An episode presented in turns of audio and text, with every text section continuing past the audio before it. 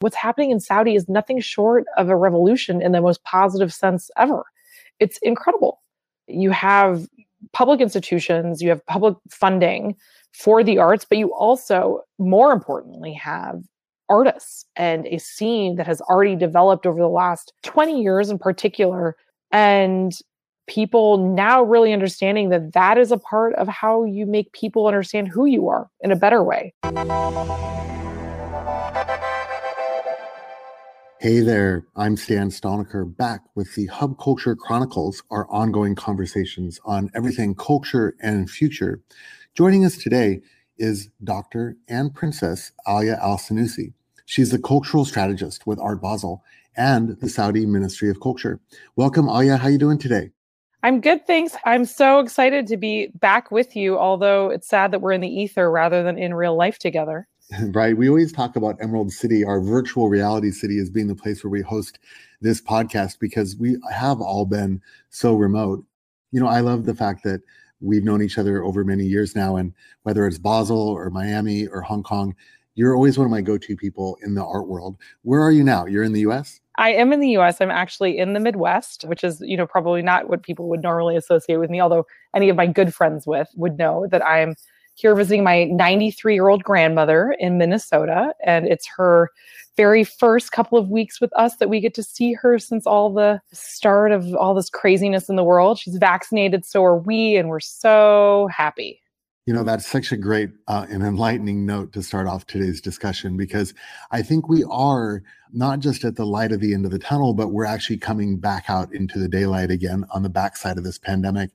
And you know, I think the world is a different place. And this is what I wanted to talk to you about today is in culture and art, and especially, you know, the world of Art Basel, we're coming into a new world. And I'm curious, like, as we start off this conversation, what do you think that new world looks like? Um, aside from being able to see your grandmother, which is great, what's happening in the world of art? Well, I actually think that, you know, this idea of like going back to in real life is what's happening in the world of art. And I'm lucky that I'm I'm here in Minnesota right now. I get to go, you know, I went to a gallery yesterday. I'm going to the Walker tomorrow. I'm, you know, going to the MIA next week and, you know, things are open. And in California where I've been spending most of this current London lockdown, as you know, I'm usually based in London where I am, you know, the Art Basel representative for the UK and the Middle East and kind of back and forth bouncing around We've been closed since December uh, in the UK and off and on last year. And so in California, the museums just reopened last week. So I got to go see the Nara show at LACMA. You know, the galleries were open actually for the last couple of months. And it's been really great to like be back in real life. And in the Middle East, Art Dubai happened in real life where I you know we've also crossed paths there in the past. It's my very mm-hmm. first year of ever missing Art Dubai. I helped start the fair. I was, you know, a founding board member, founding, you know, created the board of patrons. So, you know, a little bittersweet not to be there, but of course it's not also the same as as normal. And then in Saudi Arabia, we had the Noor Light Festival and that is just incredible. I'm sure many of your listeners have seen the images on Instagram. We had 100,000 visitors in the first 5 days. It was like public light festival. So I think people are really yes, of course it's wonderful and I'm really happy we have people listening to us right now and you know this is virtual and you know we're learning so much by looking at things online, but I hope that me telling people right now about all these things, you can go see things in real life too. yeah, we're back in business, so to speak. Let's start with a look at where Art Basel's headed. What does the rest of the year look like for Basel? I know that Hong Kong is happening, and that's exciting. And there's probably conditions about being able to get to Hong Kong. So it's probably going to be a little bit more locally focused this year. But when you look at the map for the work you're doing with Art Basel, what does the rest of the year look like?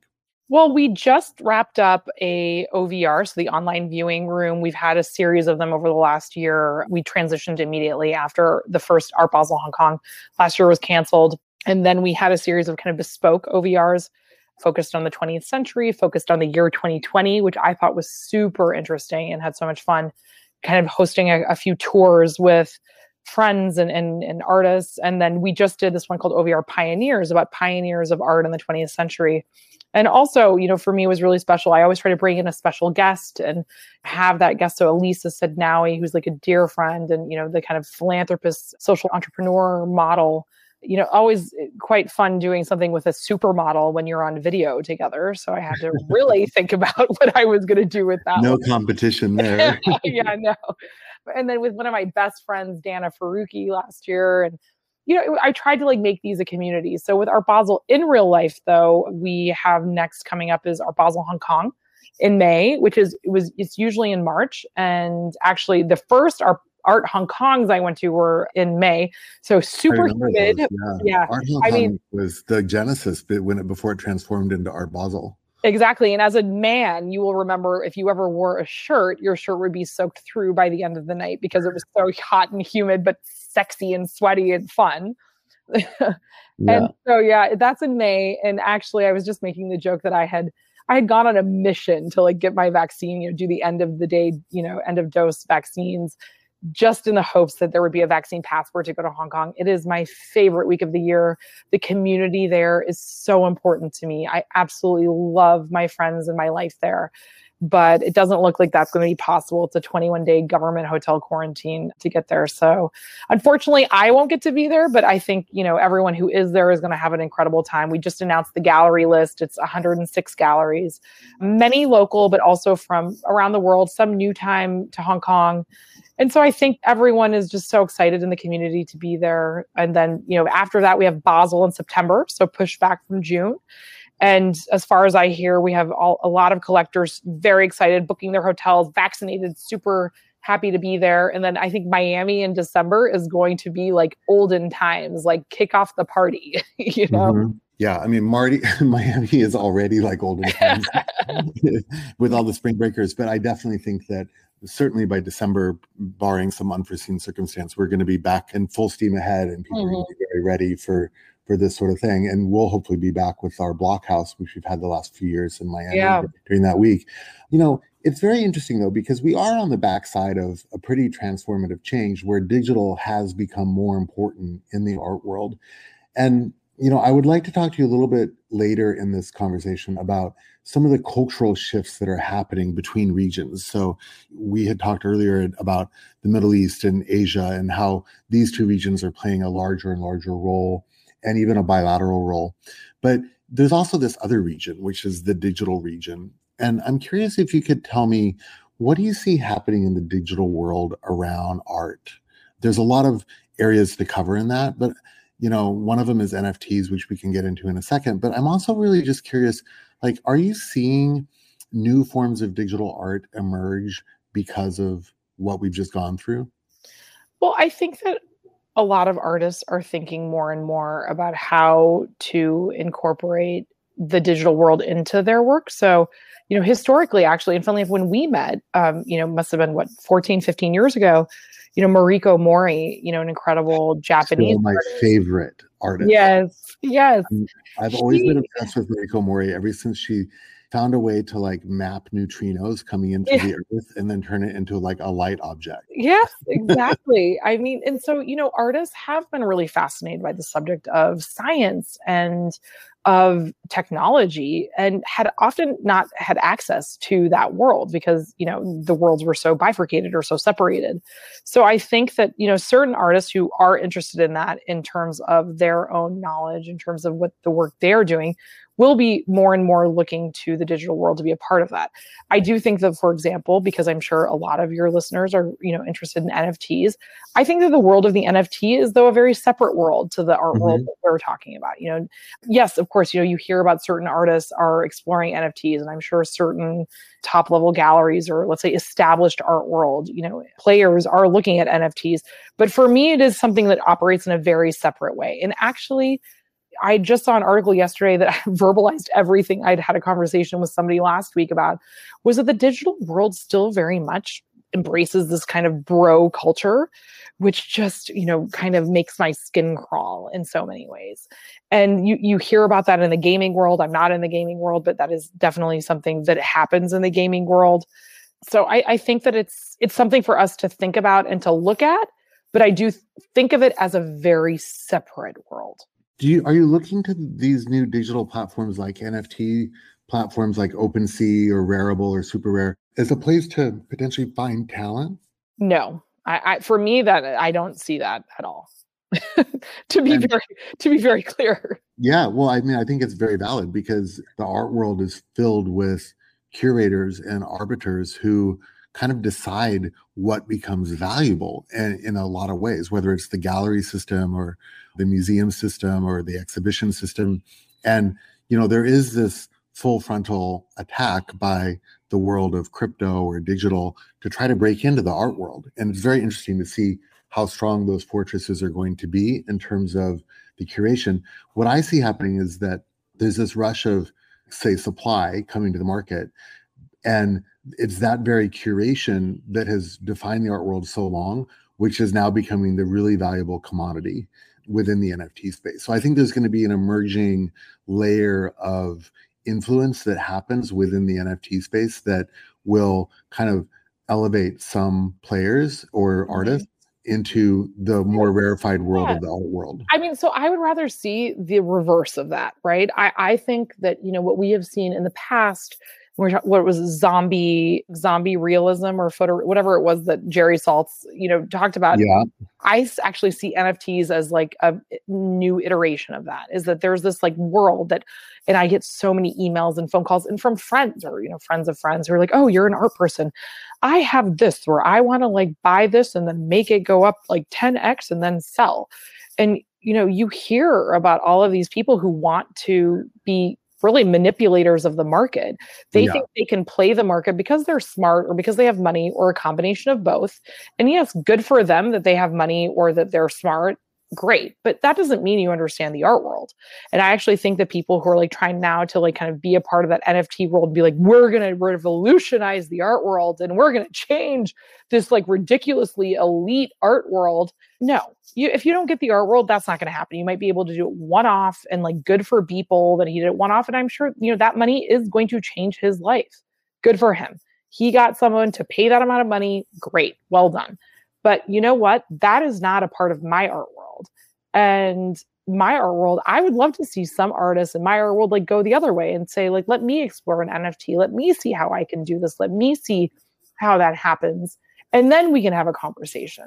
But I think, I think, that's going to happen. And you know, with the dirty secret of a lot of the NFT stuff is that the big bids have actually been made two or three degrees separated by people who are either pumping the platforms or particular technologies themselves mm-hmm. as a mm-hmm. means of trying to establish a floor for pricing. And so some of the, even the people, there's a lot of rumors behind the scenes that this was really in a way supported, you, you could say kindly supported by players in the market who want to see an NFT floor mm-hmm. of value created so that the rest of the world will kind of take it seriously. So, like everything in the world, there's always a, I, I think, a sub story. mm-hmm. Yeah. Well, another sub story, Alia, is cultural. So I know that you have done a lot of work in the Middle East, uh, both in Saudi and in Dubai. Tell me, what do you see happening in other regions? Well, in the Middle East and in Africa also. So I sit on the board of 154, the African Art Fair. And I think that you see this emerging acceptance of art and culture as an everyday part of society and also as a source of a creative economy and as a arbiter of your country's wealth and standing in the world so let's say soft power or cultural diplomacy but also as an addition to your gdp and art and culture have been a huge part of what we see happening in the US and the UK, for, especially in the France. I mean, France has been so unbelievable in the way that they have dealt with their soft power and their standing in the world and the way in which that they've monetized that.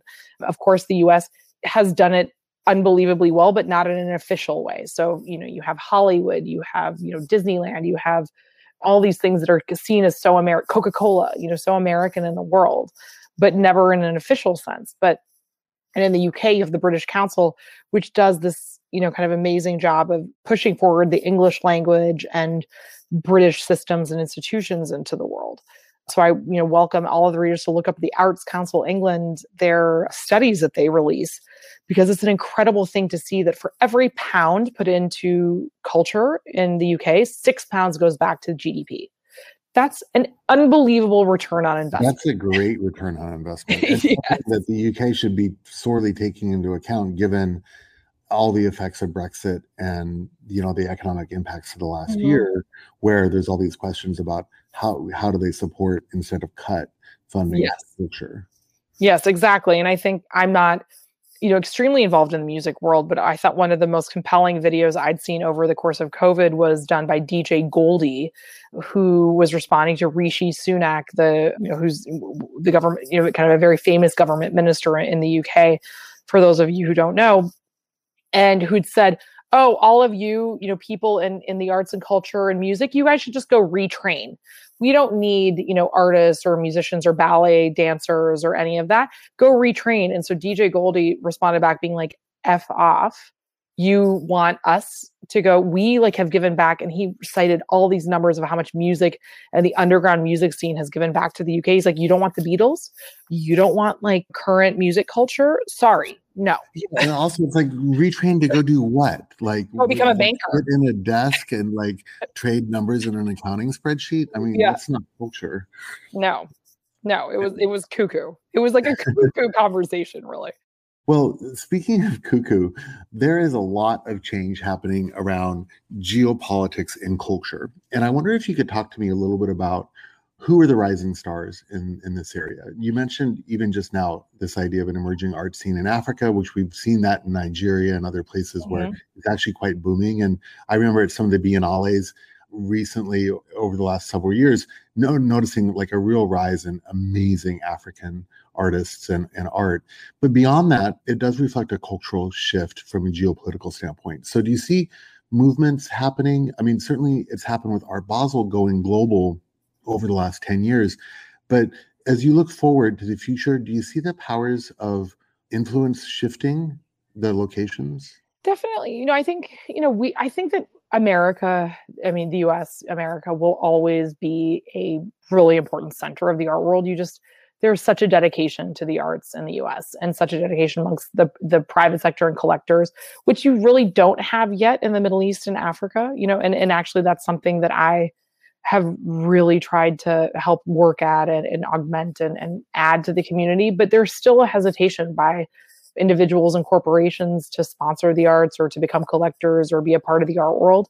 And so the US just really has that. Like people are so dedicated to supporting their local institutions, artists, collectors, galleries, you know, all the rest of it.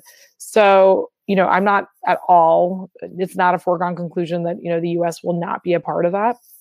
But you can still have other leaders. You know, it doesn't have to be, uh, there doesn't have to be a hegemon. There can be a multi-layered, you know, kind of powerful series of, of players in the art world. And you see more and more of that coming from China, from across Asia. So I have had amazing experiences in in Japan and in Korea and have yet to visit Taiwan, but I know also has an incredible vibrant scene. But and Singapore, I, I was I was there actually just before COVID kind of hit. So you have so many dedicated individuals across Asia, and I am a huge lover of like my Asian life and friends and, and what's happening there. And then in the Middle East, Saudi, I mean, what's happening in Saudi is nothing short of a revolution in the most positive sense ever. It's incredible you have public institutions, you have public funding for the arts, but you also, more importantly, have artists and a scene that has already developed over the last 20 years in particular. But then also, you had a modern art scene in like the 60s, 70s, 80s that was there, 60s, 70s. And people now really understanding that that is a part of how you make people understand who you are in a better way. You know, you don't want to be associated with the bad acts of a couple of bad individuals from your country, but you want to make sure people understand the best of what your country has to offer, and that is the arts and culture. And there's so much happening with the development of these new regions within Saudi, whether you look at Neom or the, there's a I think a, an entire cultural city that's being planned, you know, on the drawing board because Riyadh is expected to double in size yeah. between now and 2030, which is an incredible feat. If you think about like the boom that Dubai went through, and if you look at what a global center, a global hub Dubai is today, Riyadh has always felt a little bit more insular. But I think that this growth phase that the city is expected to go through in the next 10 years is going to transform Riyadh's cultural standing relative to where it is today.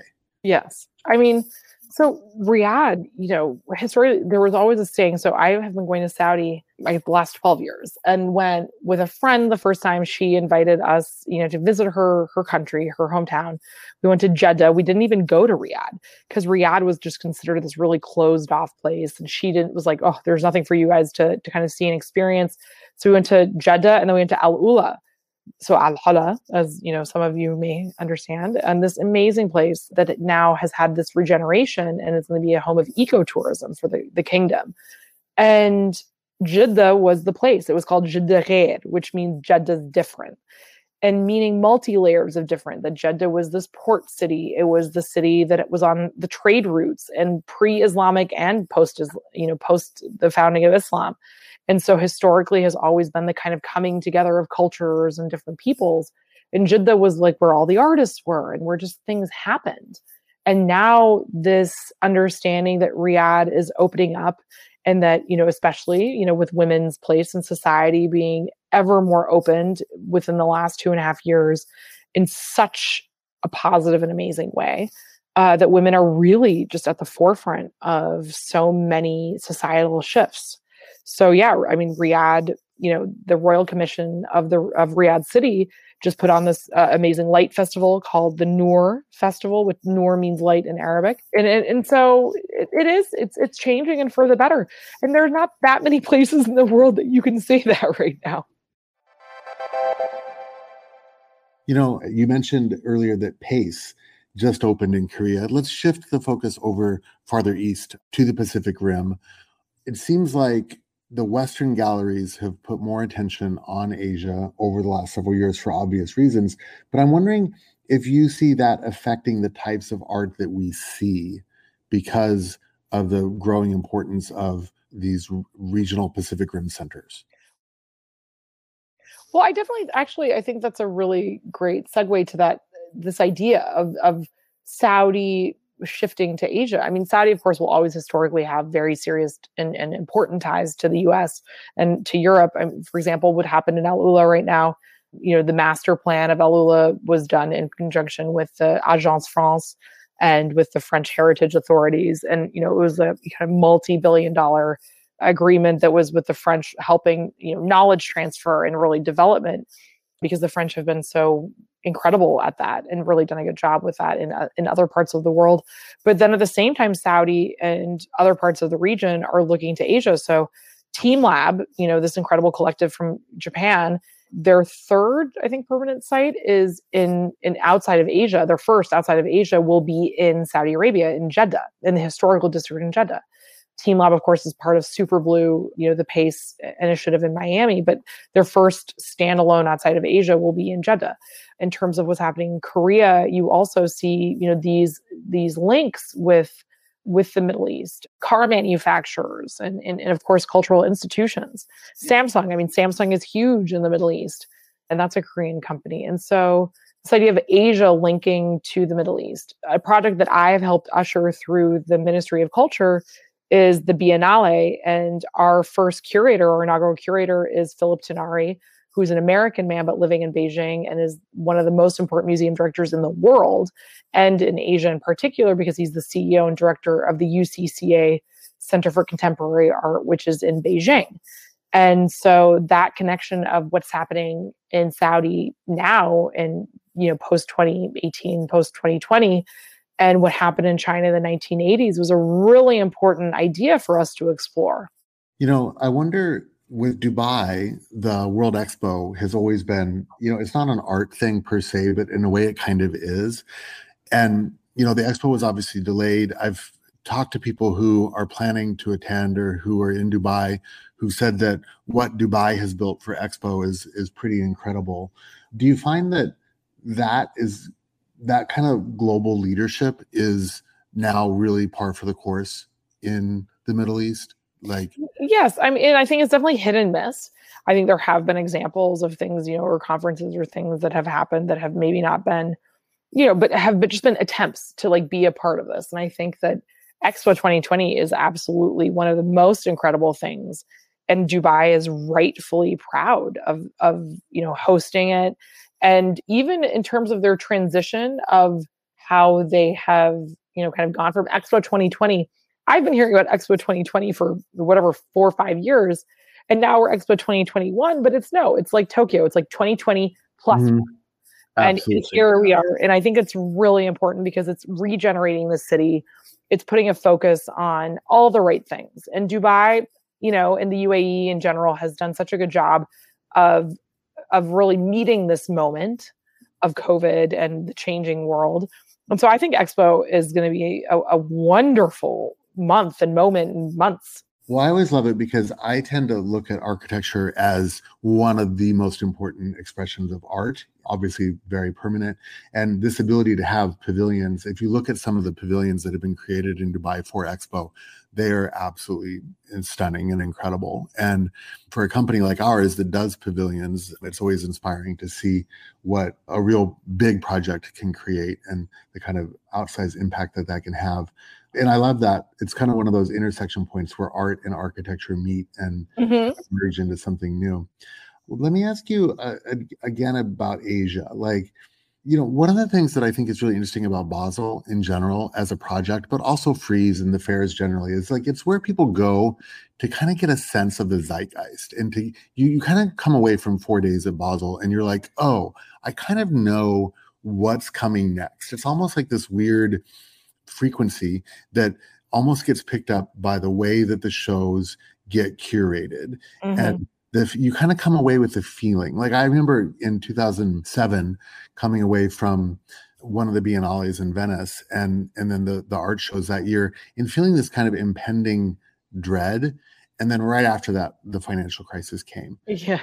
you know i'm wondering because you are getting out and kind of sensing with your eyes the art world today and not everyone has been able to do that Mhm. what are you sensing what do you feel the art world is communicating to the rest of the world Well, I think it's actually, you know, geographically, you know, separated. I think that parts of the art world are really hopeful. And I think that you see that in the Middle East very much. I think that especially in Saudi with what happened with Noor, you're seeing this really positive, you know, look to the future with what we're trying to do with the Biennale. And I think that in terms of art fairs, you're absolutely right. It really bothers me that people just look at it as an art fair as a oh this just super commercial and just dismiss them. But no you're absolutely right. You really get a sense at an art fair at a biennale what is coming or what is being discussed right now. And i love being at an art fair and walking the aisles and whether that be you know art basel hong kong where i actually probably am like the most manic of any of the fairs or really getting to spend time in Basel. Like I think Basel is for me very contemplative. i love the pace of basel Yeah. you know, know? it's just it's so swiss Yeah. and you know it is what the whole thing is named after but the energy of miami hong kong and basel are so different and if you haven't been to all three it's hard to kind of compare and to really understand that but it's so true like the pace of basel is so refined Yes. And it's just so important, you know, to be there to really interact with people. I mean, I know we overlap, you and I, at so many other events, but in Basel, I actually think I've probably spent more time with you than in other places because you actually get to spend time. Like you meet someone, you sit with them in the lounge, you sit and have a, mm-hmm. you know your little saucisson in, in the in the the, the mesa and and the rest of it and i think that when you think of the artist projects that happen like unlimited i mean unlimited is so special and that only happens in basel so i think that all the art fairs really offer this moment to reflect on what's happening in the world and also not just by seeing the art but by who you're interacting with and that is what's important of being part of this ecosystem the art world ecosystem to me, and that is like one of my favorite words. The ecosystem is so important. Yeah, it is. And, you know, I think this idea that there are different worlds within worlds in the art world is really the message that I'm getting today. Because, you know, whether it's Korea mm. or Hong Kong or Saudi or the digital world of NFTs or the fairs, all of these worlds overlap and intersect, but they are their own little eddies and their own, own little systems within the larger ecosystem.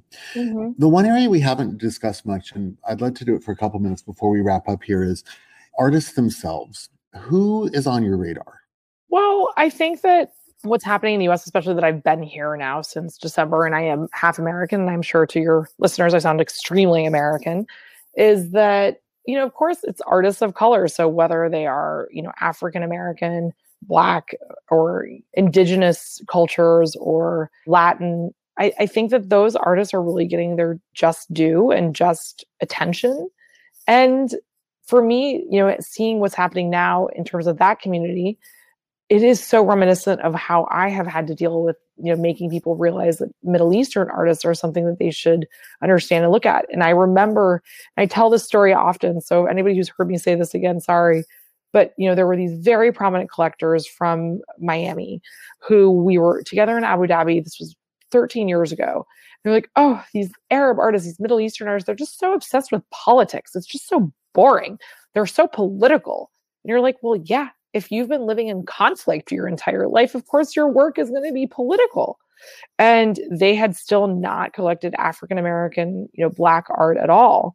And now are champions of it. And it just, you know, it's it's funny to me. Funny is probably not the appropriate word, but it's just it's strange to me how people can really shift so quickly. But I guess I welcome that too, you know. So mm-hmm. I shouldn't, you know, be saying anything Negative it is part of the cultural good. evolution, right? Where it yeah. reflects the zeitgeist at large. Because even you could say that, but also you could also say that that was a precursor to American art right now, which mm-hmm. is surprise, surprise, increasingly political, mm-hmm. right? So I, I do think that like by looking at these other regions and these other like voices, it actually even influences what becomes like a message in the mainstream later on mm-hmm. right you yeah. that, that's why the art fairs are so interesting especially globally because you start to get a sense of like the things that are bubbling up before they've actually broken through to the mainstream in in some way exactly and i think it's also really important that people realize i mean we don't need to go into like cancel culture and all the rest of it or you know kind of being woke i think that you know for me 2016 was the worst year of my life i mean it was you know kind of on multiple levels of personal professional I, you know, was finishing or actually, I'm sorry, in process of my PhD. I was going through Brexit and Trump. And to me, it just felt like, a, a, for me, it felt like cancel culture of who I was. And so 2020 has been a moment of reflection, but in a more positive way that I was able to be there for my friends and my community who were going through a hard time themselves. I mean, with, you know, COVID and this kind of ret- retraction and reflection of the world. So 2016 was that time for me. So I think it's also very different in terms of how we look at that in the art world. Yeah, it's interesting. It's very interesting. When you look ahead to the rest of the year, do you have a kind of art wish? Like, what would you like to see happen I would love to be back in person in real life. And I would love for people to stop like complaining about art fairs. It's one of the most annoying things I remember in 2019. Oh, too many art fairs, too many art fairs. Yes, I get it. Yes, there well, we wouldn't give for an art fair today. Yeah. I, I love it. And I think that if you do it right and you surround yourself with the right people, you can have this incredible moment. I want to see people join things. I want to see people like join committees and join groups of, of the museums. I want to see people give back to their communities and join the institutions. Don't reject them, don't cancel them. I think the Tate is one of the most revolutionary, most important institutions in the world, bar none, of the 20th century. I think that, you know, that is something that we need to hold up on a pillar and make sure it lasts and it thrives. So I want to see people join. I guess that is what I hope for, you know, 2021. I love it, Alia. Thank you so much for an insightful global tour of the art world and the worlds within worlds, which define art. I really wish you well. I can't wait to see you in person, running into you, running past me, undoubtedly, um, in, no. in, some city with all those white walls. I'm sure I'll see you online in some virtual gallery sooner or later. But yes, what a great conversation! And you know, for everybody listening, I think it's so wonderful to have your enthusiasm about not just art but also culture and such an optimistic view of like where we can be. You know, people are really longing, and just I've had such a mental vacation from this last 45 minutes with you because it's it's bringing up so many memories and moments that I've loved at art fairs around the world. And it really reminds us how important art is to culture. And if we don't have culture what do we have Exactly. Well, I'm happy to be an evangelist of the art world, of art fairs, of institutions. And so I welcome all of you and Stan, especially you, because I miss you, um, to kind of join me in real life and virtually in the meantime. Okay. Well, thank you so much, Alia. For the Hub Culture Chronicles in Emerald City, I'm Stan Stalnaker. We will be launching our virtual reality museum soon within Emerald City. So we'll all have to go check that out later in the spring when it debuts. But in the meantime, I guess we'll just be checking our NFT wallets while we wait to get back to these art fairs. Thank you so much for joining us today, Alia. Thank you, Stan. For the rest of us, join us online for the Hub Culture Chronicles, wherever you get your podcasts, including SoundCloud, Spotify, and iTunes. And again, you can visit us inside hubculture.city for a tour of many different buildings and virtual reality places that are constantly evolving and emerging. For now, I'm Stan Stalnaker. Thanks for listening.